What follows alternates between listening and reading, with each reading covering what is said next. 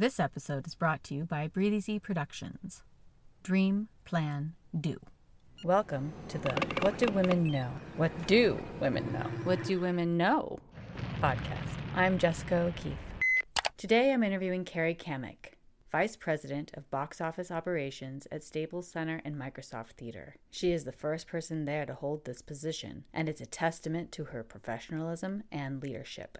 Carrie is one of the smartest, toughest, and most forthright women I know, deeply rooted in her commitment to family, friends, and society. She navigates obstacles with a steady, calm, and passionate zest for life. I am continually inspired by her, and I know you will be too.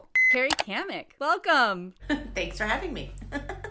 you have been a sports fan for as long as I've known you, since high school. I remember you sitting there watching University of Florida football games yeah. And uh, being a Steeler fan.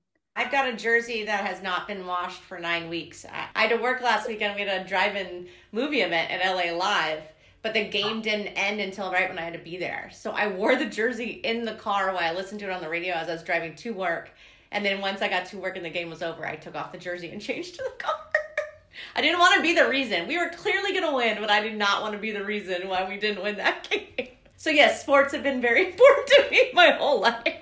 And it wasn't until I was at Florida, because I was marketing undergrad, which I always knew I wanted to do that. But it wasn't until I got a part time job at the ticket office, just to have a job on campus to make it easier to go to school and then also to work and it was a part-time ticket job and i was like maybe i'll get good tickets you know? Hey just that total cliche ticketing thing. And i learned so much more about the business side and all the compliance and the marketing and all that that went into it. I started to learn more and then that's when i decided to stay and get my master's in the sports management and then that's kind of really where i transitioned into ticketing. And ticketing you know it's a joke amongst people that are in ticketing like it, you're you once you get in you can't get out. Most people in my industry don't follow the path of getting a degree in sports sports management. Most of them are people that got a job at the local box office as a part time job or as a ticket taker and have worked their way up and are now 30 years in the industry running a box office at a major venue. I mean, I would say a large population of our ticketing people are that. The education was the route I took and I because I knew I was going to be a gator and all that, but it's definitely not the only option in our industry. That's for sure. Yeah, your dad's a gator too. Yes, yeah, it was in my blood. Like it was, yeah, it was sports. Where my mom's a huge sports fan. My mom probably knows more sports, more about sports or the Gators than my dad and I. Eh, even though dad and I went there. I mean, my mom's a huge all sports, not even just, you know, I tend to be basketball and football specific. My mom knows when the Gator softball team just beat a random team on like what how do you even why are you even following that? But Yeah, so your mom was she a big influence on you about sports? You know, my mom's an influence in the fact that she is an independent, vocal, um, powerful spirit and woman, if that's the best way. You know what I'm saying? Like she is gonna say she's an Italian woman. Like she is gonna tell you what she thinks about something. She's not gonna back down. She taught me independence and leadership and those kind of skills, whether it was specifically towards sports or not uh, we grew up in a family where sports was just something that you saw on TV all the time, and it was something my mom used to listen to the Lakers Chick Hearn on the radio and watch the game on TV so she could hear the Chick Hearn broadcast on the radio if it was a nationally televised. Like that's what we grew up with, so it wasn't anything. But I, I don't know that um, she taught me being a fan, but her what she taught me when it came to my career was way more valuable as being a a leader and just an independent person more than just the love of sports kind of a thing. Yeah, and you are a leader.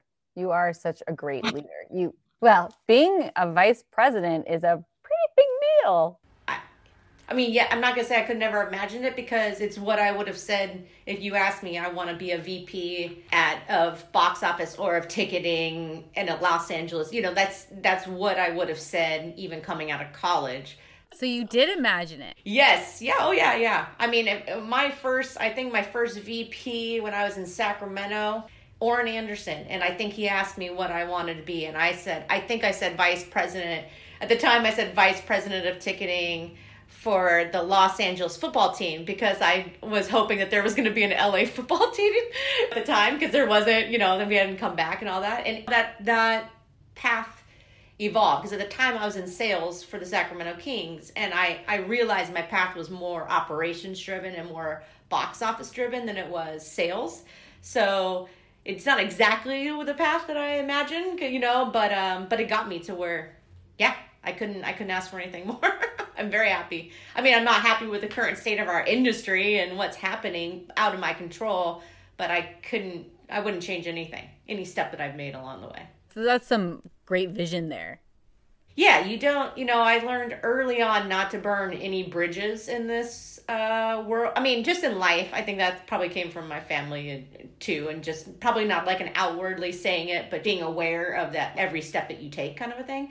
So I work with people that were interns at the Sacramento Kings that are running ticketing companies now and things like that. I went to college with somebody who sold his ticketing company multiple times, different versions of it, and reinvented himself. I've got people that are working and running uh, PBR and all these companies, and it's just that I worked with next to me that were like entry level and now running companies. And so never think that the guy that's just some intern sitting next to you isn't going to be someone that could give you a job in the future or a recommendation or open a door up for you or your company in the future. So never never diminish somebody else because of what you think they are because you never know what they're going to be. You never know. That's my thing. I know there's like this cliche of like, oh, if it doesn't take you there, then burn the bridge. No, you never know. You should never regret a step you take, so you should never burn that bridge. And so treat someone always that they could be someone who gives you a job down the line or helps somebody out that you know and treat them that way. you know, even if they did you wrong, look the other way, take the bright side. you never know. They'll learn from their mistakes. They'll learn. You're a great leader in the way that you hear people and hear what they say and you're not going to chastise them or throw them out of out the door for disagreeing with you.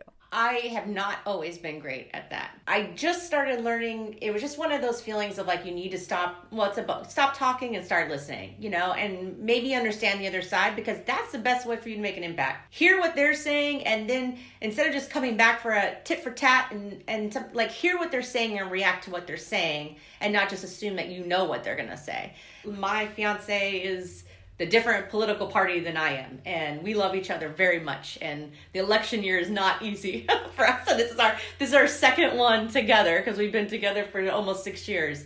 So this is our second one together, and it can be polarizing. And we've learned that the respect for each other of I'm not just going to assume why I know that you're voting one way or another.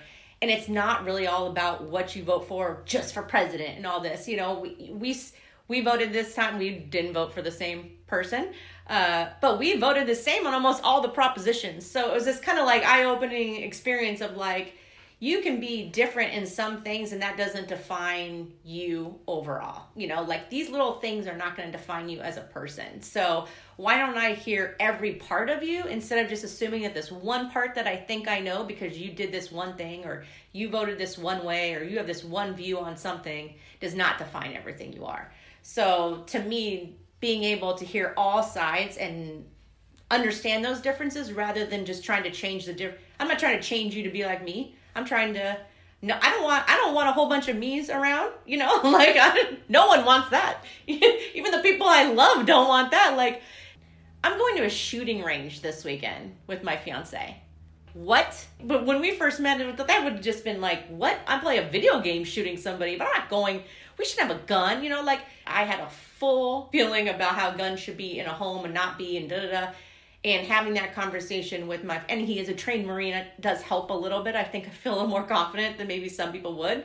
But like that's a perfect example of how change can happen in a matter of six years of my life of how I've changed. And that wasn't forced change. That was a discussion and learning about both sides and us coming to an agreement as a couple. And that's what the whole that's what I wish most of the world could do that right now. Maybe we wouldn't be in so much turmoil if they could figure that out. so Yes. Yeah. Yes. It's the only way it's gonna work. it's what our society is built on. It's what the USA is built on. So figure it out. Not everyone agrees. a lot of changes are happening in the world right now, and women's roles in sports are not what they were when we were children. Yeah, yeah, yeah, sure. How has being a woman and your love of sports and being in the sports world, what has that been like? Yeah, I mean, uh, uh, Florida, Florida was an old boys club. I don't want to say that in a derogatory way. That's that doesn't come out right. Like, um, Florida had a lot of the same looking people running the athletic department in a lot of departments. People who I admire heavily, you know, regardless if they were necessarily my same gender, you know, kind of a thing. And there were women in the organization, but it was a it was an old franchise that had kind of had people that had been there for 20 30 years and maybe when that was what you know and as things start to grow you know new faces come in new genders new races all that it was you know and then to go to Sacramento, it was definitely a little more blended. And then to come to Staples Center was like eye opening because uh, there were, at that time, there were several heads of departments that were female. And it was so great to see senior vice presidents of uh, booking and event management and all this. And it's just like, wow, you know, like my boss was a woman, you know, and the gender issues at Staples Center were very equal and stuff, and it was a it was a great thing to see. This industry, I'm I'm very immature, like you know you know me, like I'm a jokester. I'm probably not the most professional person. This industry is perfect for me because it's kind of relaxed in a lot of those things, and there's a lot of things that people say to each other, and it's just kind of this like you know a tattoos and earrings and the concert world is a little different than maybe your average corporate office and you can say things but i never felt offended or never felt like they were saying things about a woman that i that i felt uncomfortable about or I'd, I've never had that problem in my industry. And as it continues to grow you see more and more women and in the ticketing world, especially, I mean, I'm on a call like every other Thursday. I would say it's probably 80 to 100 people. I mean, probably more women than there are men. Certain pockets are not necessarily male driven, and certain pockets are, you know. So um, just shows there's continued growth, and to see it like referees and coaches of male sports to be female and stuff like that is awesome, and it's just going to continue to progress and just for a woman to think that they can do that part of it is a plus no matter what you know? I wasn't raised ever thinking i couldn't do anything because i was a girl. If anything it was like girl you can do even more. You know that was kind of how i was raised. So um, hopefully more of those examples just teach young girls going up that they can do whatever they want. So what if you want to be a, ref- a referee for the nfl go for it. So what if you want to be a gm for major league baseball? Sure no problem you know? Like the more examples you can provide uh, the better the better this world. The more women that are involved in this world, the better this world will be. Period. I think Hillary Clinton said that, but it's true. I think she said specifically to politics, but it's true. They bring a diverse view about things. They look at things in a different way. Men look at things a certain way. Women look at things a different way. Not, not one's more powerful than the other. It's no different than the politics. There's an asset of having both sides and having that conversation. And the strengths that one person can bring is right for one position, and the strengths of another person. You know, it's just the more the better. Yeah. Sports and entertainment's doing a, a great job in the world that I'm in as far as the operations part of it. It's great. And I would say when I speak to colleges, and um, whether it's my school or another sports program that I do a mentor program for, it's pretty diverse and it probably 50-50 at least maybe more females in it. So it's it's an ever growing industry. It sounds balanced. Oh yeah three of my staff that are working who are female all started as part-time and worked their way up so they were part-time ticket sellers that continue to get promoted to other positions and are now at managerial levels which i'm a big proponent of to start as a part-time seller and then to, to work your way up in a in a company that large is inspiring for other part-time sellers